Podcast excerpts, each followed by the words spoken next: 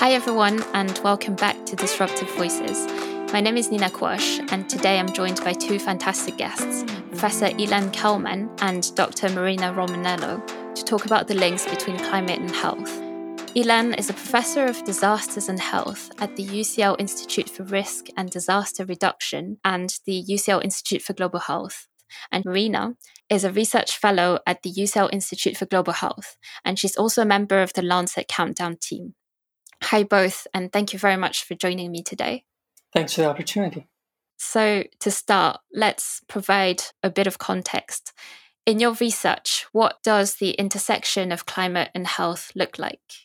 Well, thanks so much. I mean, for me, I try and connect two huge areas health and disasters, which is the point behind my joint appointment with the two institutes. And it's so exciting being able to bring them together and look for bridges, look for themes. So, one of the big themes which connects health and disasters is absolutely climate change. Other ones include migration, diplomacy, also different groups, whether it's people with disabilities or gender. And for me, the key is really integration.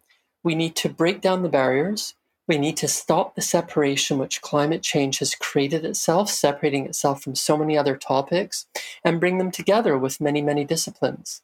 Uh, one example which integrates climate change is actually diplomacy, which I'd mentioned. So I do a lot of work on disaster diplomacy and health diplomacy, which these days is like vaccine diplomacy, COVID 19 diplomacy, and it does include climate diplomacy.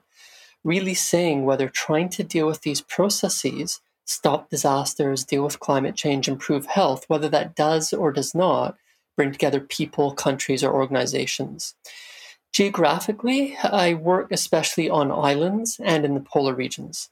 So I currently have one funded project from a consortium called the Belmont Forum, which is examining local responses to health impacts of climate change. And our two locations are Alaska and the Caribbean to compare them. Another one on which I work with Marina is Lancet Countdown for Climate Change and Health, and I'm sure that she can provide plenty of detail regarding that.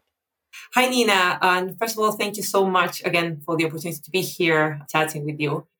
And to answer your question, the Lancet Countdown is an international research collaboration that nucleus research from all around the world to try to explore the human dimension of climate change and the health dimension of climate change in particular the core of the research that I do is all about developing metrics, developing really hard numerical or qualitative indicators of how climate change is affecting our health and how our response is determining the health profile of the world.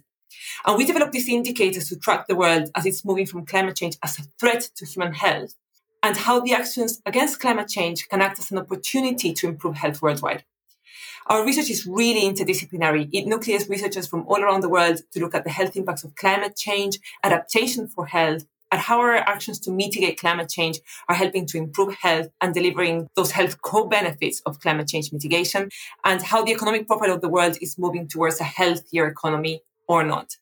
Finally, we also explore the political and public engagement in acknowledging that climate change is at its very core a public health problem. So it really nucleates experts that range from earth scientists, meteorologists, health scientists, economists, social scientists, really, really interdisciplinary. Thanks, Marina. It's actually a very interesting approach because climate change is often framed as an environmental issue. And typically, when I speak to my parents, sometimes their reaction is, Why would I change my behavior to save the planet? But we're seeing this framing sort of change more and more. And in the 2020 Lancet Countdown report, actually, I saw a statistic that really caught my attention, which is that between 2018 and 2019, the coverage of health and climate change in the media media has increased by 96% worldwide. And actually, there is more coverage now about climate and health than about climate change itself, which is quite striking and quite encouraging. So, could you talk about, in your experience, whether it's in academic circles or the response that you get from the public, what does that shift of framing and shift of perception bring to the table? To us, it's really one of the crucial things is that understanding, as you very clearly pointed out, that climate change is, in essence, a human problem. For many, many years, we, have known about climate change and we've known we have to do something about it since the 60s. So this is not a new problem. And we still have not managed to mitigate climate change to the pace that we need to. Our emissions are still leading to accumulated CO2 concentrations in the atmosphere and will lead us to a world that today we know will be in the current trajectory around three degrees warmer than pre industrial times, when we know that 1.5 is already pretty dangerous. So we're not really hitting that mark. Probably one of the reasons why this delay has happened is because for a very long time we thought that climate change was a problem that affected wildlife, that affected polar bears, that would affect us perhaps in 2100. But our evidence and science has now shown us that climate change is actually affecting us today, is affecting our health currently, is affecting our children, and will determine the health profile of these and future generations. And the extent to which that is affected, the, the, extent to which we let that define our health, really depends on our actions, both through mitigation and through adaptation. I know Ilan has done great work on, on kind of shifting that understanding from environmental hazards to impacts. And that understanding and that realization of climate change as a current problem that is impacting us today and our children and it's not a future hazard is really crucial to get people to act on it and to shift the perception of climate change at a global level. And Marina's approach is actually so powerful and may actually help to circumvent the challenges that you mentioned, Nina, regarding your parents. Maybe we should be communicating this is not about saving the planet, but exactly as Marina is saying, it's about us it's about saving ourselves. So everything that we need to do to tackle climate change helps ourselves in so many other ways. And if we just let climate change run away, then we are going to see absolutely appalling, really devastating mortality from heat and humidity, as well as other possible impacts. So that whole concept that Marina just said, this is about us, this helps us, this makes a difference for us, maybe we should be communicating much more let's deal with ourselves, let's deal with those around us. And we need to work to deal with climate change and to solve the problems, particularly the fundaments, in order to have healthier, safer, better lives, better quality of life, better jobs for ourselves and for the future generations. There's definitely an increasing sense of urgency and threat to future generations. But if I can take a step back and pick up on the idea of disaster, the way I think that most people understand it, or the way that we use it normally, would be to refer to a very sudden, very catastrophic event. Typically, we would think of earthquakes and tsunamis, etc. To what extent does this concept apply to climate change, which is a much slower and somewhat predictable process? Completely the same, actually. It is so intriguing that the public concept of disasters is contrary to what decades of disaster related research policy and practice have indicated. So, disasters happen not because of the earthquake and not because of the tsunami, not because of the flood, not because of weather. Disasters happen because we build infrastructure which cannot withstand these natural forces, even though we know how to. And we have so many places where a tornado whips through not much happens. Or where an earthquake shakes half a country and not much happens.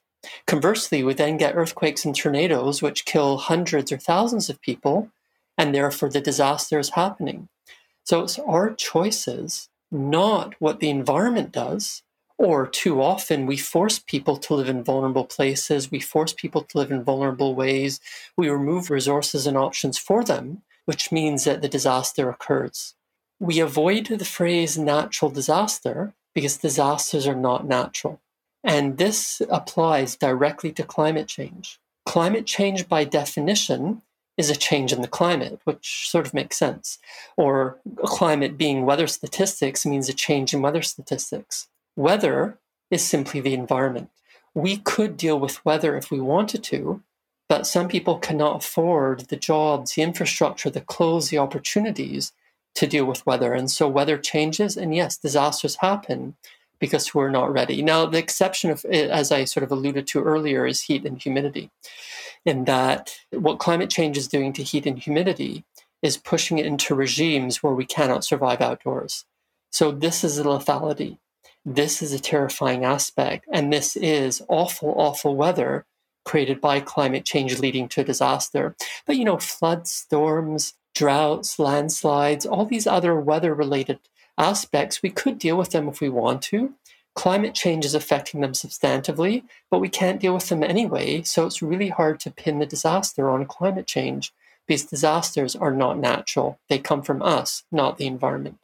How do we attribute the effects on health and lives to a single cause, whether it's a very sudden disaster or whether it's climate change, which is taking place over many, many years.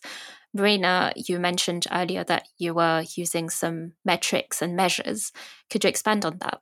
I will kind of echo what Ilan said. We have to know that the hazard came from the climate, but that health outcome is a compound of that hazard plus our preparedness, our adaptation, how we're exposed to it, how vulnerable we are, and how we manage to reduce those vulnerabilities exposure such that the outcome does not lead to the tragedy and catastrophe of the health impacts. We have very, very good scientific, very sound studies called detection attribution studies that tell us to which extent an extreme weather event is attributable to climate change it says how unlikely would have been that a heat wave like the one that we've seen this year in USA and, and in Canada would have happened if there hadn't been an influence of climate change. And we know that that heat wave was practically impossible without a climate change scenario. That has been quite well studied, and we have the statistics to determine that.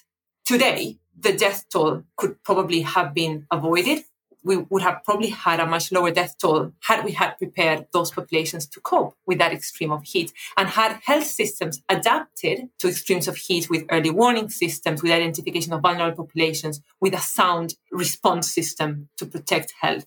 Attributing those deaths to climate change. We can attribute the event to climate change and we can attribute the death that happened to that event. But it's very important to keep that in mind those deaths, much of them would have been avoided had we had a good adaptation, preparedness, and response system in place.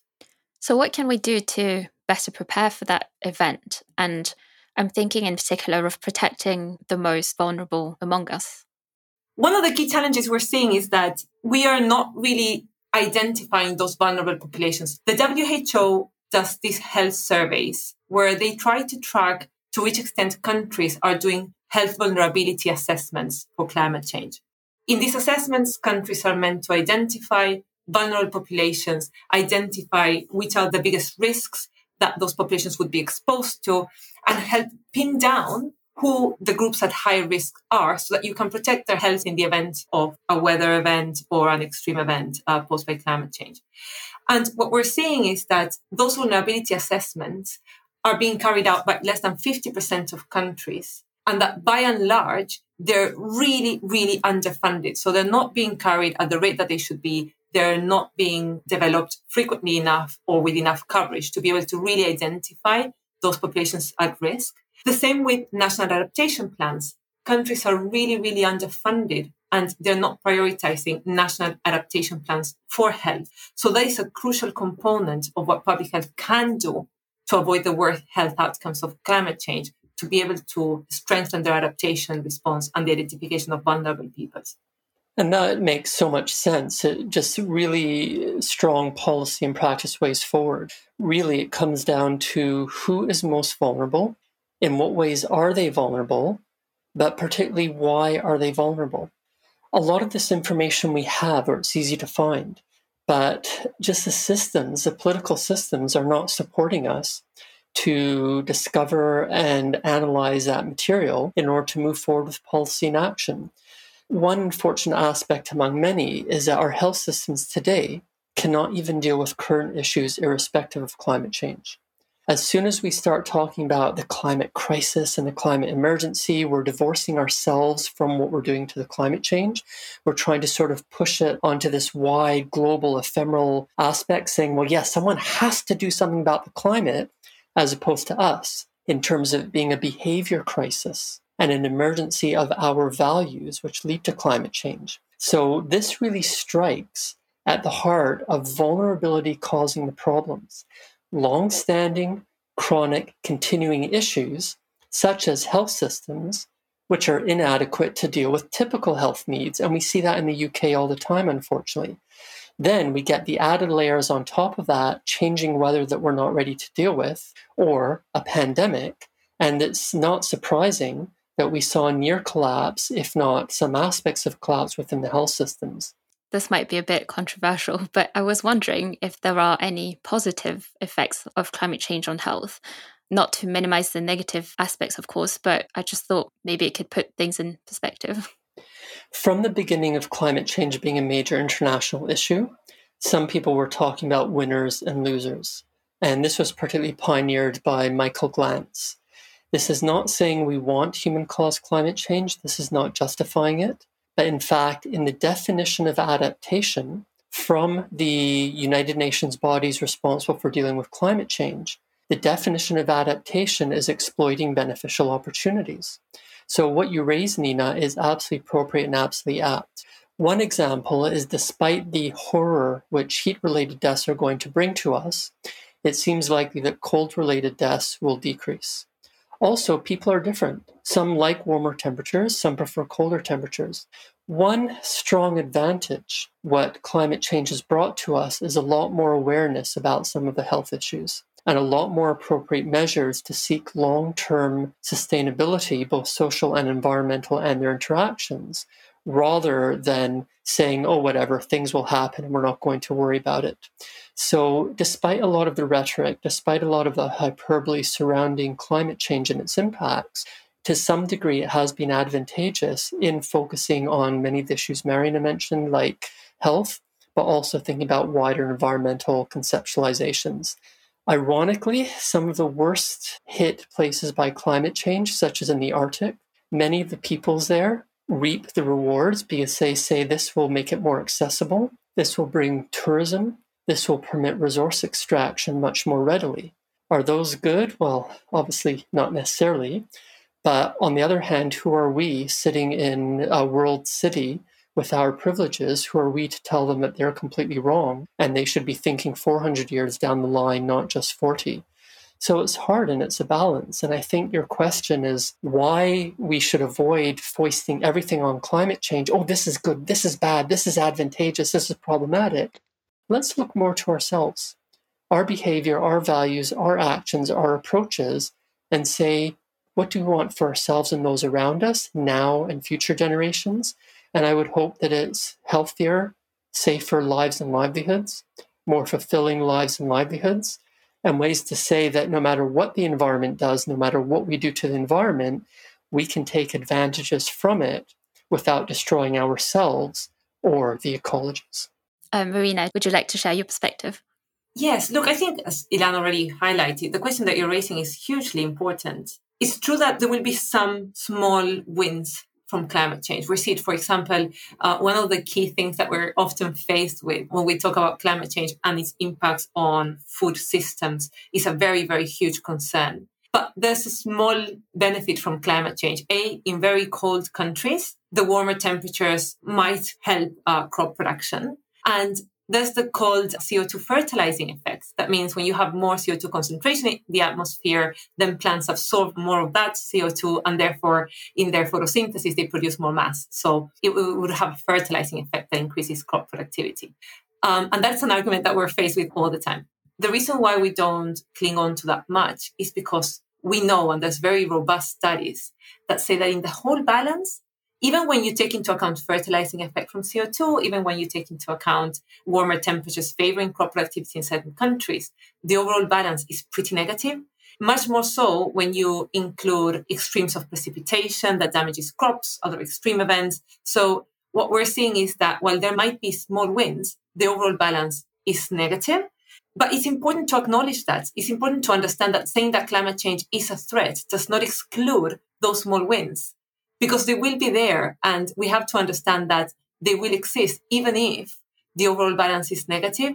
So it's important not to put everything in black and white because it is, as any complex system, a complex topic, but probably just going back to the science and to the whole objective balances of what the data is showing us is um, the right approach, I would say.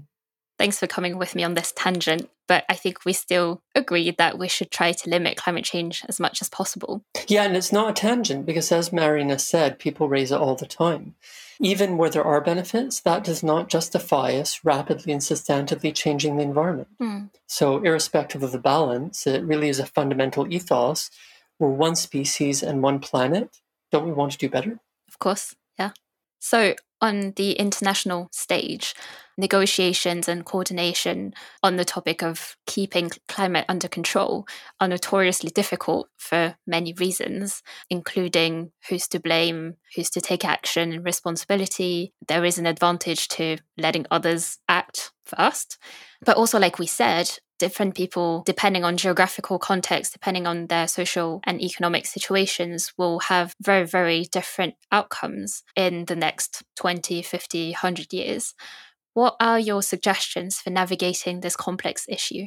What we find is that with climate change, there's been loads and loads of discussions about exactly what you mentioned responsibility, ecological debt, carbon debt, and this talk about who should go faster, who should go first, and who should bear the burden, particularly because we still have very industrialized countries that have really enjoyed a highly carbonized development with loads of benefits to health, including the benefits that our past 200 years of development have provided to our health at the expense of the environment. So that's undeniable. We're today at a situation in which climate change is pretty out of control and we're in a very critical position we really, really need to mitigate climate change. Even with our best adaptation, we still will see higher risks from climate change impacts of health unless we rapidly mitigate we're seeing that the highly industrialized, highly technological countries are probably doing that transition based on technology to kind of lower carbon economies, to uh, renewable energies, not as rapidly as they should have, but they're still going through that transition. Whereas there are many other countries that are still developing and growing their economies based on carbon intensive resources. It's important to understand that if the whole world does not go down this path, if we don't allow for all of the countries that are still growing their economies and that still need to grow their economies for their health, for their well-being, to do that in a carbon efficient way and in a low carbon economy, the bottom line is always the same. It has to be done in a fair way, in a way that everyone can reach the same endpoint together. And otherwise we all fail. Yeah, I mean, that's such a good encapsulation of all the issues. And it really shows the depth and breadth of the difficulties and opportunities we face. I'd sort of throw in that we've actually been at this for quite a while with no real success. So when they talk about the potential meeting at the UK, they call it COP26. We're talking annual, actually often not always annual meetings. So 26 means we've come a long, long way. Same with major scientific reports, where over the next year they'll be releasing the sixth assessment and the assessments are usually five, six, seven years apart. So this has been going on a long, long time. Maybe we need to think about approaches which are different and actually question whether this should be done in such a top down, major international manner, because it clearly is not working. It's also very much a concern that a lot of the focus and attention then goes to climate change being isolated from many of the other international negotiations, international coordination, justice and equity and interaction issues. Even if we solved climate change today and everything was fine tomorrow, we would still have plastics, which ironically come from fossil fuels. We would still have nanoparticles we would still have mass species extinctions and devastating ecosystem destruction, as well as the underlying causes of all these issues, which are basically overexploitation of people and resources, human slavery, arms trade, oppression, sexism, racism, discrimination, all of those continue. All of those are absolutely fundamental to the causes behind climate change, and all of them would continue irrespective of climate change. So it really is recognizing that theoretically, why is climate change different? Why is it separate at these international levels? But from the reality, from what we've experienced, we're well over a generation in terms of action or attempted action. We're well over two generations in terms of knowledge, and still we're not there. Should we be thinking about something different? So, what's the role of science in all this? And I suppose not just science, but research in various fields. How do we all work together to contribute to this debate and hopefully make progress finally? I mean, fundamentally, science and research are about trying to get it as right as possible. Is there a fundamental truth? Well, that's one of the great philosophical questions, which I guess we're not going to resolve today or through climate change. But ultimately, we do need evidence, we do need facts, we do need the philosophy, we do need to know what's going on and what people perceive and what people are experiencing. Science provides that. It all has to be focused on serving society. So we have to take the knowledge, the evidence, the so called facts, the information, and apply that for constructive, appropriate, effective action, which also includes policy. So, the role to me of the scientist and the role of science is to serve society. For climate change within these wider contexts, is to try and do so much better than we've done so far. Marina, what would you say is our shared role? Look, I think science has come a really long way. We have a very, very good evidence base. What I think the key is now is integrating that very scientific, sometimes very technical and obscure data in a way that can be understood, can be interpreted, and can be used by policymakers and by the general public, who is so hugely important because all of us. So getting the science out there in a way that can be consumed and inform decision making to me is the biggest challenge. And that requires unsiloing climate change and health and getting experts from multiple different areas to talk to each other such that we can understand not only the health impacts of climate change, but also how that affects our livelihoods, how that affects our jobs, our economies, our education, our mental health, our well-being, our infrastructure, and the places that we live. So getting people to talk to each other, multidisciplinary research, which is sometimes spoken a lot about, but seldom implemented uh, in a very cohesive way and getting the information in a way that can be used and is useful to policymakers, I think is the biggest contribution that we can make now that the core of the research and the evidence is available. Well, what's Countdown doing to change the world? I think one of the interesting things that is currently happening, we're seeing that more and more governments are starting to produce indicators on climate change and health, and we're seeing observatories popping up all over the place. Uh, observatories that build many times on Lancet Countdown indicators, which is quite interesting in that kind of setting that blueprint. And more than just saying, well, we've actually inspired this, because I think that's only partially true. Apart from saying, well, this has been our contribution, I think it talks a lot the extent to which countries are starting to try to monitor objectively something that they know is their own responsibility. So the fact that countries are starting to measure vulnerability to heat, impacts of heat waves, and acknowledge the incredible mortality that we have currently from those extreme events, such that they can act against the evidence and against the numbers and monitor progress, that to me is a pretty big win. Just the intention. It has been a topic that has been greatly ignored or, or at least not addressed properly in many, many countries. And I'm talking about, I don't know, uh, we're seeing it in Peru, we're seeing it in Argentina. And the fact that everyone is now at least aware of the fact that we have to start tracking climate change impacts on health and our progress towards mitigating it is pretty huge. So I think, Marina, then the inspiration is there, but also, as you say, it's more than that. It's about facilitating the process and legitimizing it. Mm-hmm. So yeah, Lancet Countdown started with a fairly focused core group, was definitely global and has maintained that. But then the ripples go out. We get the spin-offs at the national level and through the connections on other continents, who then say, yeah, you know what? we do need to think about smaller scales. We do need to say, well, it's all fine for an international journal to publish it and for an international team to be producing it, but Australia is doing its own report. Mm-hmm. And it's perfectly fair to say, well, what about Australia? How can uh, health workers in Australia support this? And what does health mean to Australia? So, a lot of it, as you're saying, actually, you're right. It goes far beyond the indicators, it goes far beyond the report. It's inspiring, facilitating, legitimizing, and saying, you know what? this can be done. It can have a positive, constructive impact on policy and practice. Plus, we're generating much needed new knowledge. Can I ask what's the breadth of expertise in the countdown and in authors? Because a lot of what we've discussed today touches on ethics and philosophy and what do we want from humanity beyond these problems that are really small on the evolutionary scale what's the place of philosophy for instance in the discussion we do have a lot of social scientists and political scientists that do focus their work on studying human behavior human perceptions and how you drive change by um, modifying for example the way we understand climate change. So we have physicists, medics, uh, social, political scientists, economists, epidemiologists, climate modelers. We have really a bit of everything. And I think that's really the only way in which you can approach a problem like this. We need to understand that climate change is here, is now, and it's a health problem. Well, hopefully we manage to do that. But in the meantime, thank you so much to both of you for joining me today. It has been really interesting. Thanks for the opportunity. Thank you, Nina. This episode of Disruptive Voices was presented by myself, Nina Kosh, and produced by the UCL Grand Challenges team.